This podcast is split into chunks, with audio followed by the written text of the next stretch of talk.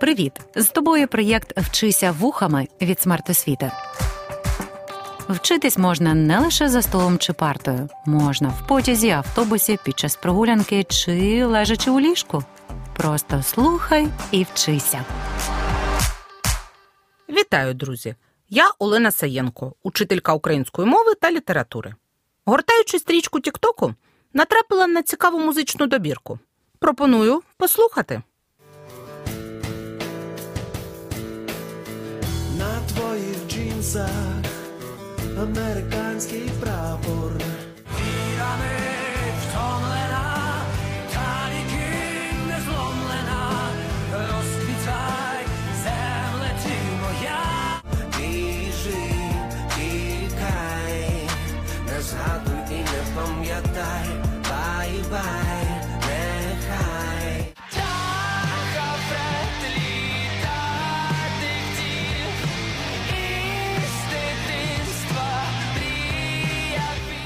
Пізнали виконавців? Кузьма Скрябін, Святослав Вакарчук, Саша Чемеров у дуеті з Христиною Соловій, гурт The Unsleeping. Цікаво, що спільного є в цих музичних композиціях, які об'єднані в одне відео в TikTok? Відповідь криється в назві. Плейлист Євгена Маланюка, якби він жив сьогодні. Хто ж такий Євген Маланюк? Яким був його творчий шлях? І, звичайно, чому такий плейлист міг обрати митець? Про це пропоную поговорити сьогодні на уроці. Розпочинаємо.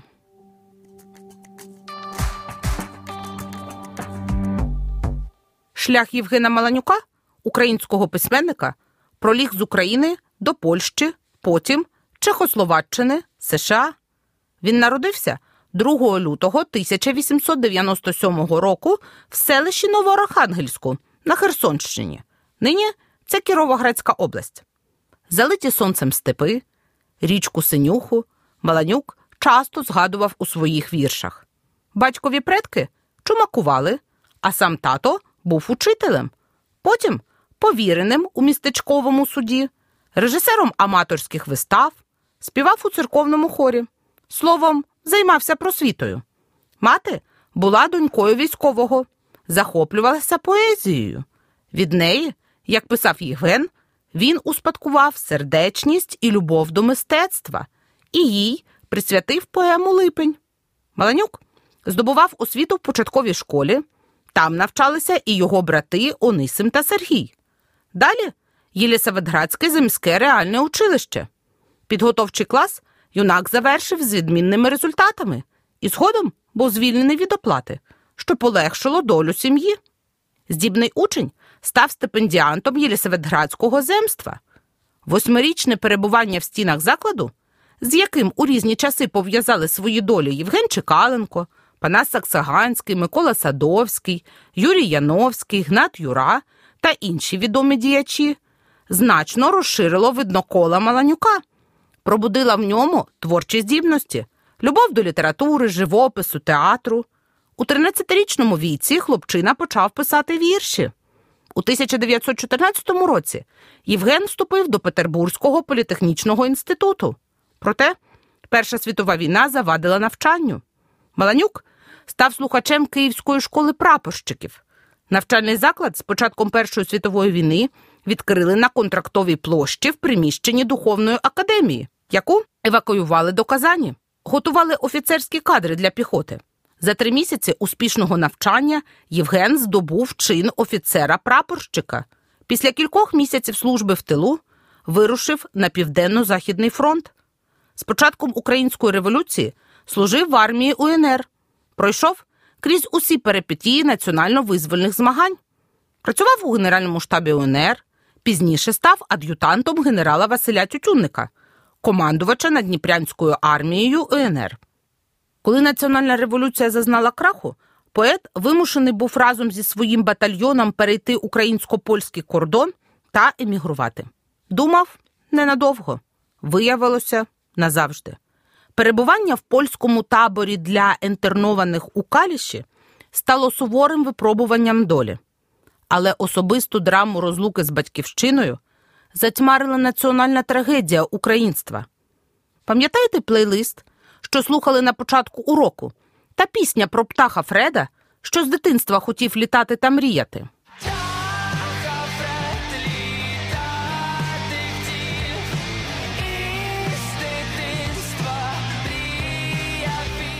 Євген мріяв про вільну Україну та вважав, що війну програють ті, хто не хоче воювати.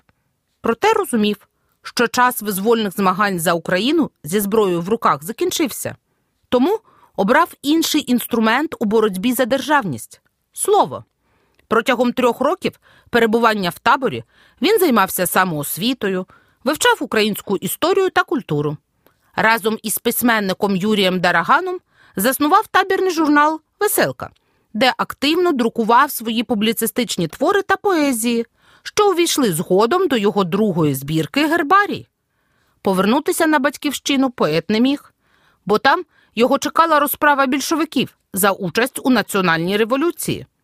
У тисяча дев'ятсот двадцять третьому році Маланюк переїхав до Подібрат у Чехословаччину та вступив до Української сільськогосподарської академії. Юнак потрапив у вир активного українського духовного життя.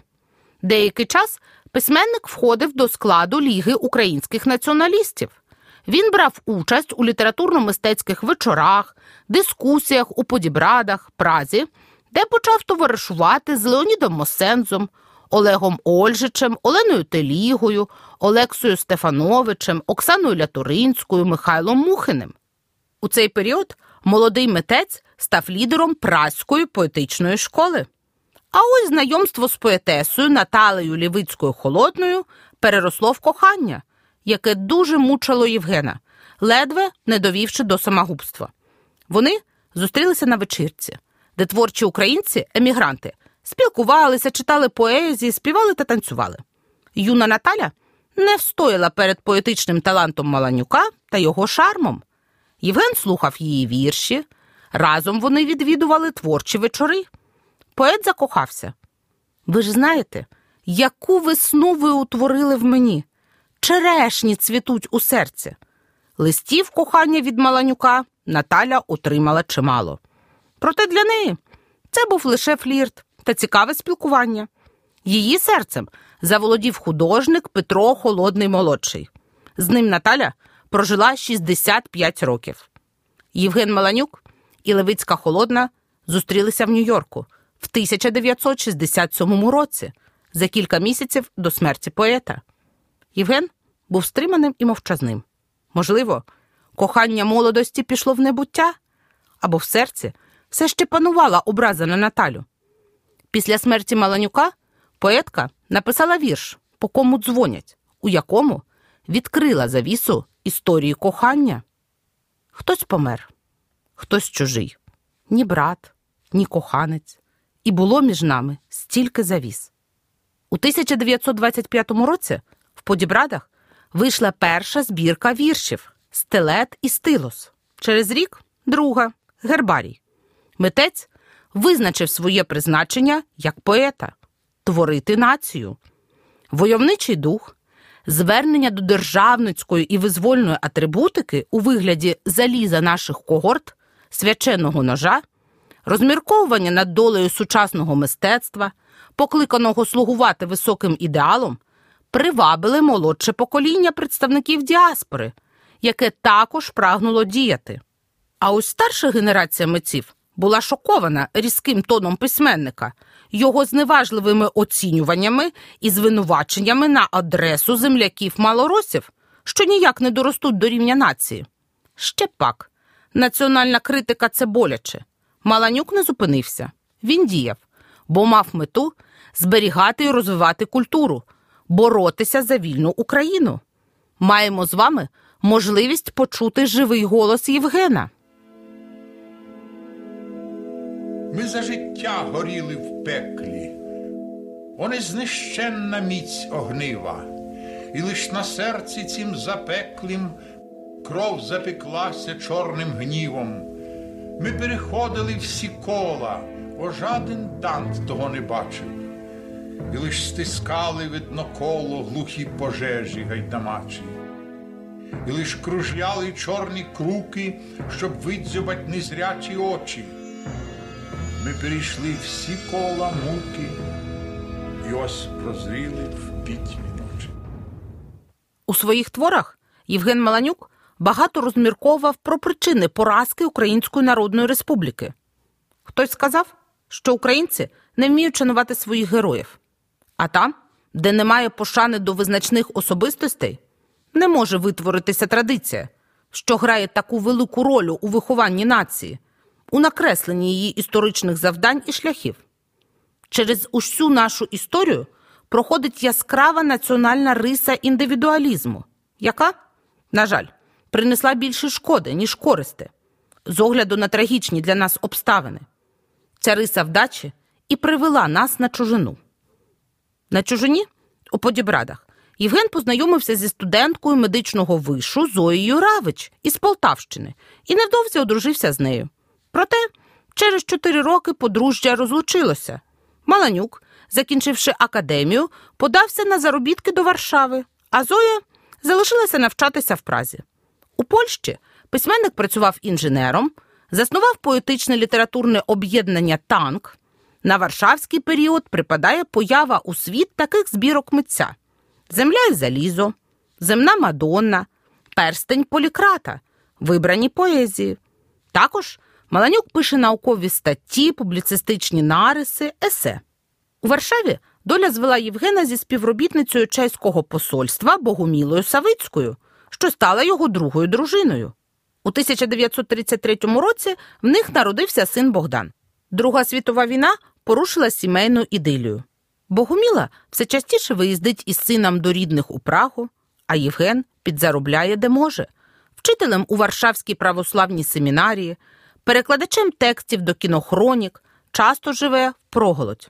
Зі вступом на територію Польщі радянських військ письменникові довелося податися вже на другу еміграцію, рятуючись від пильного ока ен ка ве дистів, які на той час уже замордували його найкращого друга Юрія Липу.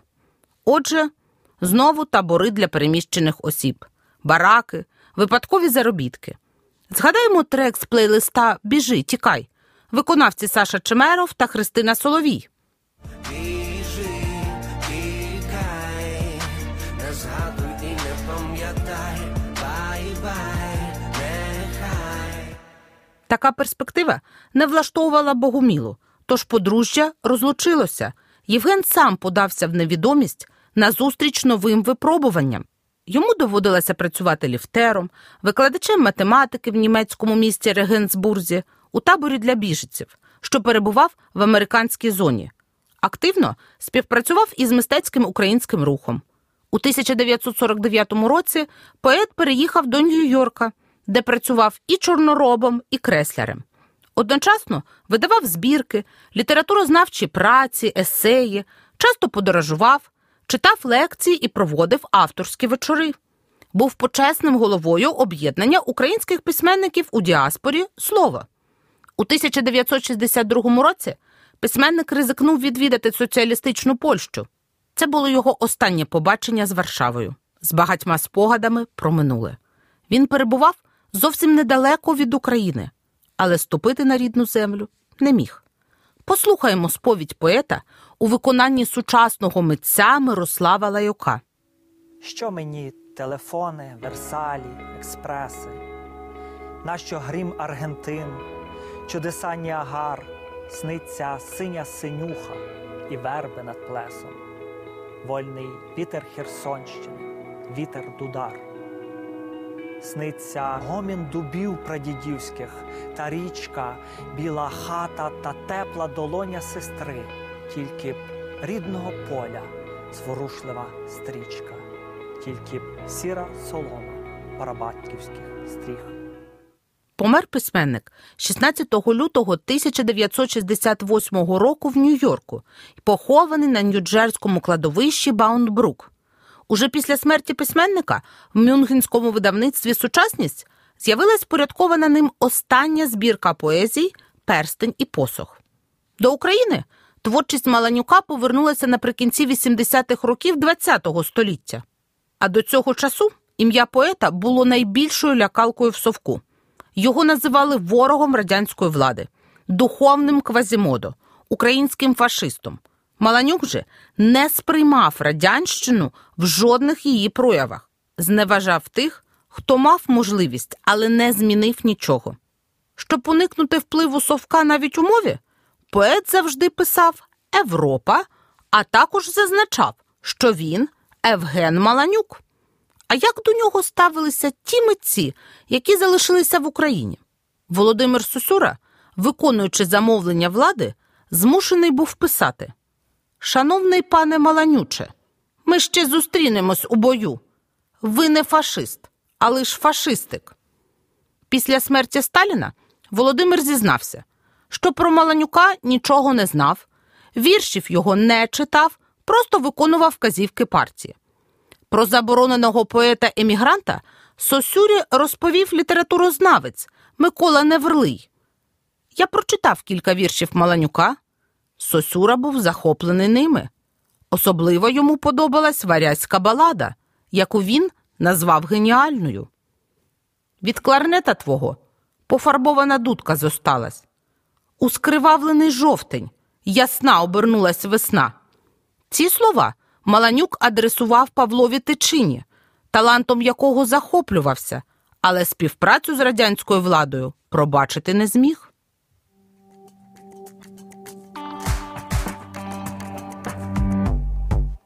Яка роль поета в суспільстві?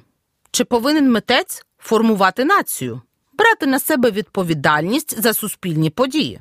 Стилет чи стилос? Поясню значення цих слів. Стилет – це зброя, різновид кинджала. Стилос – загострена паличка для писання на вкритій воском дощечці. Зброя чи перо? Як на ці питання відповідає Євген Маланюк? У тисяча дев'ятсот двадцять п'ятому році митець написав поетичний автопортрет, поезію, напис на книзі віршів. Послухаємо її виконання. Джерело – аудіожурнал «Вітер з України».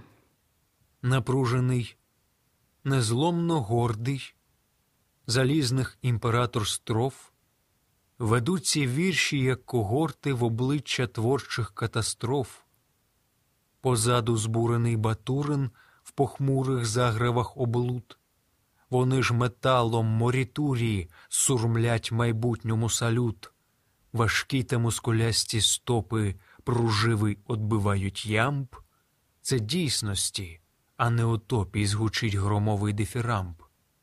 Ось блиском булаву гранчасту скеровую лише вперед. Це ще не лед, але вже наступ. Та він завісу роздере, шматками розпадеться морок, і ти, нащадче мій, збагнеш, як крізь тисячолітній порох розгорнеться простір без меж. Збагнеш оце, чим серце билось, яких цей звір нагледів мед, чому стилетом був мій стилос, і стилосом бував стилет. Напис на книзі віршів – це своєрідне послання нащадкам. Маланюк пояснює свій вибір. Чому стилетом був мій стилос і стилосом бував стилет? Для митця поет – це лідер та воїн. Напружений, незламно гордий, залізних імператор строф. Вірші – як когорти, що мають енергію, силу та здатні впливати на сучасників. Вони творять реальність, а не декларують утопічні мрії. Тому поетичні строфи позбавлені ліризму й чуттєвості. Вони мускулясті, ковані, з металом. У підтексті вірша – пояснення, чому його муза така сувора. Вона покликана слугувати ідеї свободи. Тому не випадково у творі з'являється образ Батурина – як алюзія до державотворчих зусиль гетьмана Івана Мазепи. Для Маланюка постать цього історичного діяча є антитезою малоросійськості, тобто національної пасивності, запопадливості і примиренства. Поет і себе бачить державником, будівничим нації, який формує національну свідомість. Ось блиском булаву гранчасту скеровую лише вперед. Це ще не лед, але вже наступ. та він завісу роздере. Митець вірить, що його ідеї відгукнуться в серцях співвітчизників.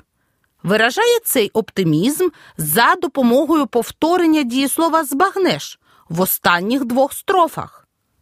«Шматками розпадеться морок, і ти, нащадче мій, збагнеш, як крізь тисячолітній порох розгорнеться простір без меж. Збагнеш оце, чим серце билось, яких цей зір нагледів мед, чому стелетом був мій стилос, і стилосом бував стелет». Звернімо увагу і на інші зображально-виражальні засоби. Історична, тисячолітній порох, імператор, батурин і військова атрибутика, когорти, булава, наступ своєрідно перемежовуються у вірші з літературознавчими поняттями – строфи, стопи, ямб, утопії, дифірамб. Вдало дібрані епітети, важкі та мускулясті стопи, громовий дифірамб, інверсії, залізних імператор строф, пруживий одбивають ямб, порівняння, вірші, як когорти, створюють ілюзію військового маршу, переможної і неспинної ходи. Маршового темпоритму додає алітерація, повторення однакових приголосних звуків та асонанс, повторення однакових голосних. Послухаємо уривок із поезії та відшукаємо приклади цих фонетичних засобів. Позаду – збурений батурин. У похмурих загравах облуд. Вони ж металом морітурі струмлять майбутньому салют. Упевнена, що ви впоралися. Повторюється приголосний «р» та голосний «у». Напевно, виникло запитання, що позначає слово «морітурі». Воно походить із латини. Це традиційне привітання гладіаторів, яким вони демонстрували свою готовність до боротьби. Отже, на думку Євгена Маланюка, мистецтво – єдність гострого розуму й залізної волі, високої гідності й вояцького азарту. Після публікації поезії «Напис на книзі віршів» письменника почали називати імператором залізних строф. Зробімо невеличку павзу та повернімося до плейлиста. Прослухаємо уривок із пісні «Човен» Святослава Вакарчука.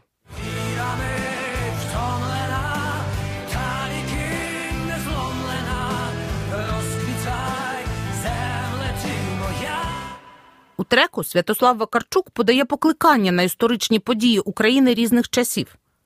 Образ «Лівий і правий берег», коли з одного боку цвітуть сади, а з іншого чужі сліди, для мене дуже вистраждана історія особисто, зазначає автор композиції.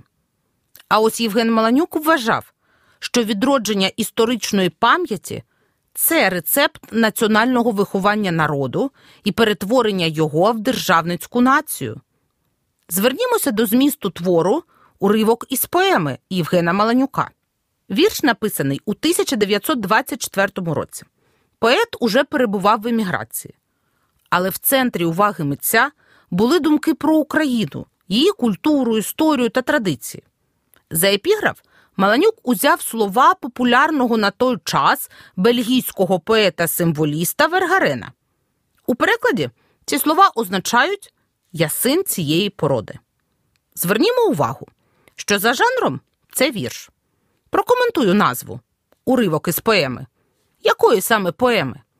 Тієї, яку почали писати наші предки ще сотні років тому, від часу, коли стали на оборону цінностей і кордонів своєї батьківщини. Чому саме уривок?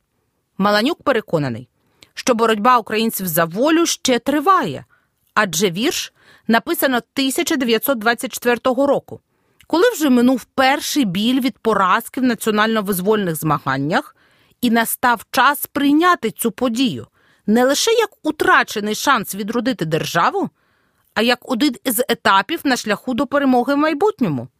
І тоді поему буде завершено. Послухаємо поезію у виконанні сучасного співака Назара Захарка.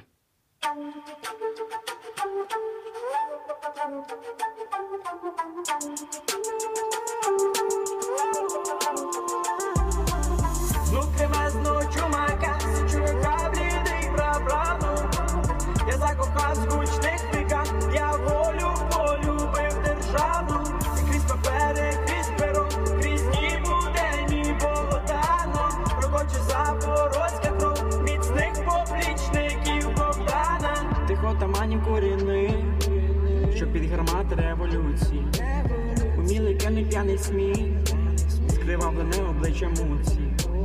Чия залізна голова, із-під катівської сокири, шпромляла в жаль такі слова, що її мороз ішов за шкіру.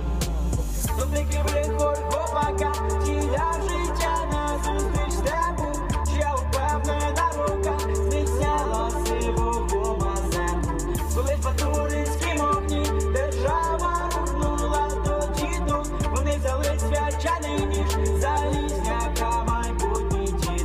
Хай згинуло, хай загуло, вони лишилися, як риця, і жадний примус, жадне зло їх не примусило скоритися.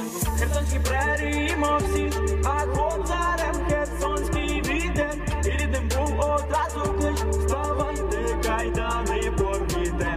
У штаб тече козацький бух, не раз червона я синюха, а я там весен верний бух, іду в землі з дитинства.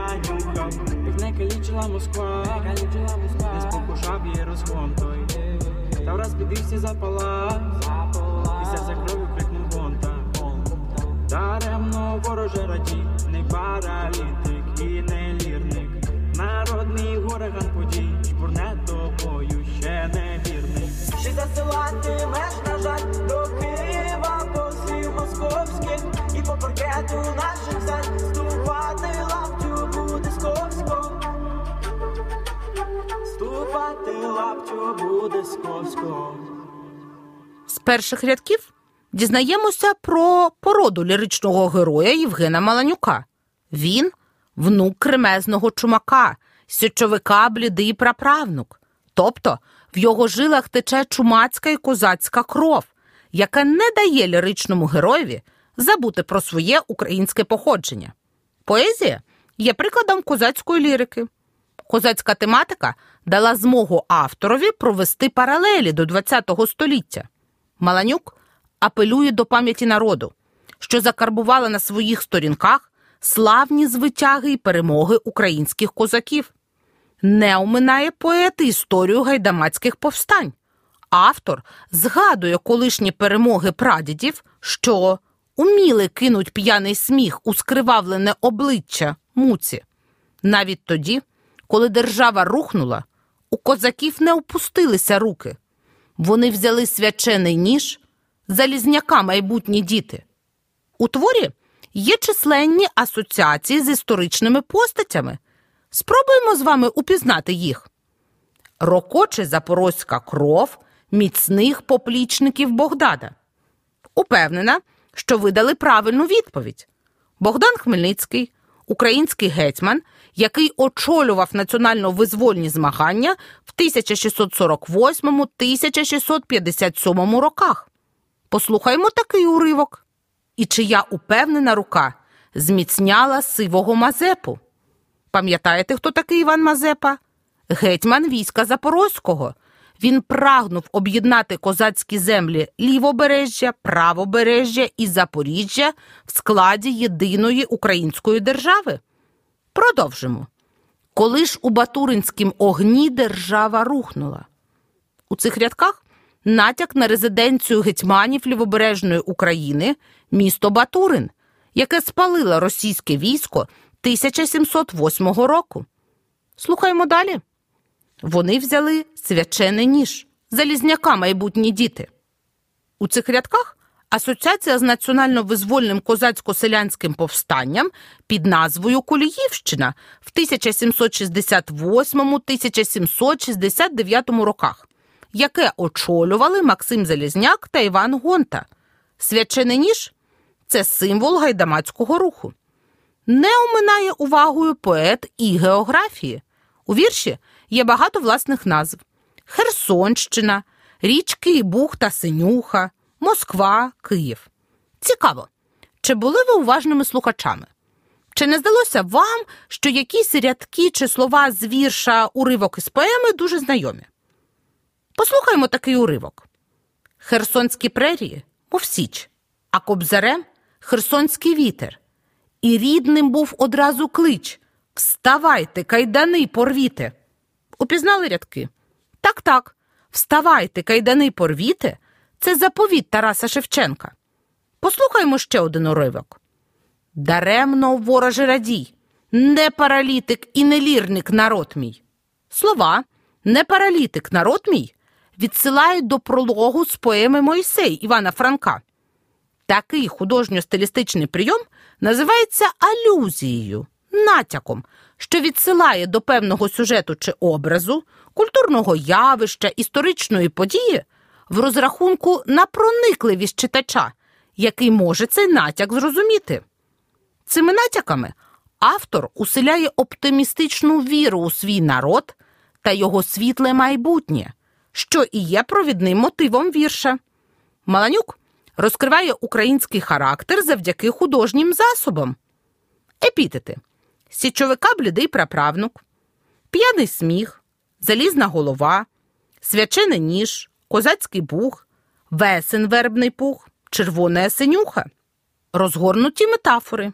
Крізь папери, крізь перо, крізь дні буденні богоданно рокоче запорозька кров. В дикий вихор гопака втіляв життя назустріч степу. Упевнена рука зміцняла сивого Мазепу. В батуринськім огні держава рухнула. Народ мій, у гураган подій жбурне тобою. По паркету наших заль ступати лаптю буде сковсько. Порівняння. Лишилися, як криця. Херсонські прерії, мов січ. Метонімія. Заміна одного слова іншим на основі суміжності, тобто тісного зв'язку. Як не калічила Москва. Не саме місто, а політика Російської імперії. Риторичне звертання. Даремно, вороже, радій. Народ жбурне тобою ще, невірний. Повернімося до плейлиста, який прослухали на початку уроку. У нас залишилася ще одна музична композиція. Згадали? На твоїх джинсах американський прапор. Це пісня Кузьми Скрябіна «Сам собі країна». Євген Маланюк майже п'ятдесят років прожив під прапорами інших держав. Проте в його серці та діяльності завжди була Україна. А зброєю в боротьбі за незалежність батьківщини стала творчість. Читайте та слухайте українську літературу. Шукайте свій стилет та стилус. Почуємося! З вами була Олена Саєнко. Проєкт «Вчися вухами» творить громадська організація «Смарт освіта» за підтримки Educo Foundation.